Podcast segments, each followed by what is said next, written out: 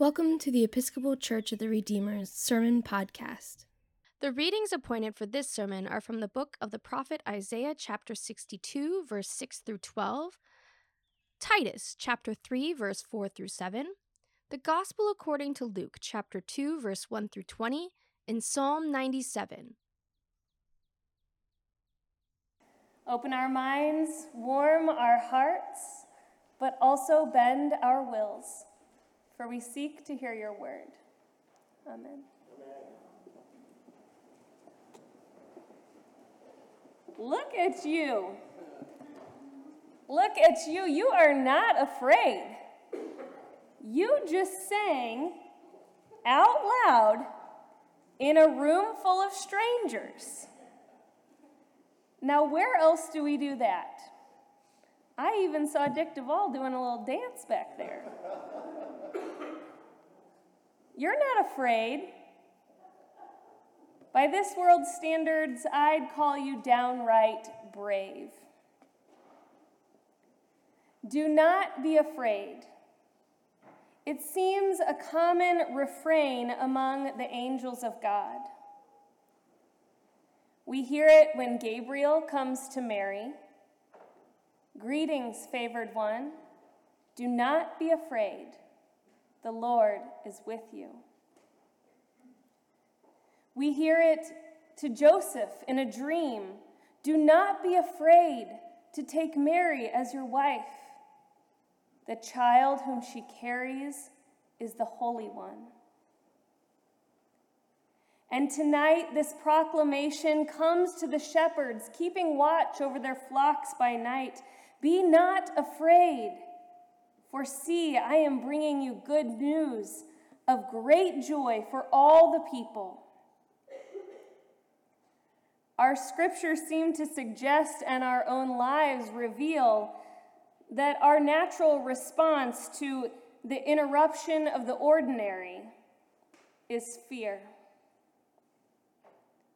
But the angels tell us do not be afraid.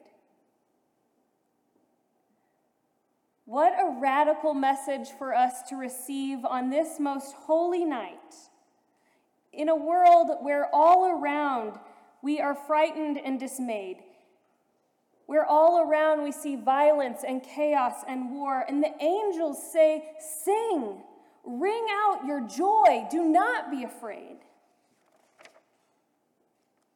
We often forget the strangeness of this story that comes to us because we've cleaned it up and made it so nice and familiar. This sweet little baby, this silent night, all cuddled up in swaddling clothes, but it wasn't like that, was it? It was so much more real and raw and messy a refugee family seeking shelter among animals, a message of social upheaval and the destruction of the political system that kept things in order. The chosen messengers, poor and dirty and odd. A most highly favored lady, but no lady by the Queen's standards. This story is all about how things are changing, how God is flipping the script on the way things have always been, and we are told, do not be afraid. And maybe, if you got it in you, you could sing.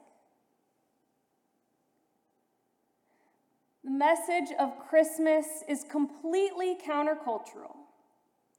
Look at how our world has been wrapped in fear segregation, isolation, the hoarding of resources, contempt for our neighbor, contempt for our planet, the insidious presence of cynicism that claims everything is terrible.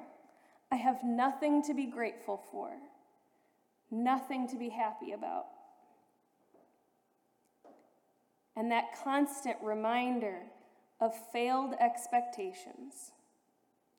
which allows fear to become the status quo.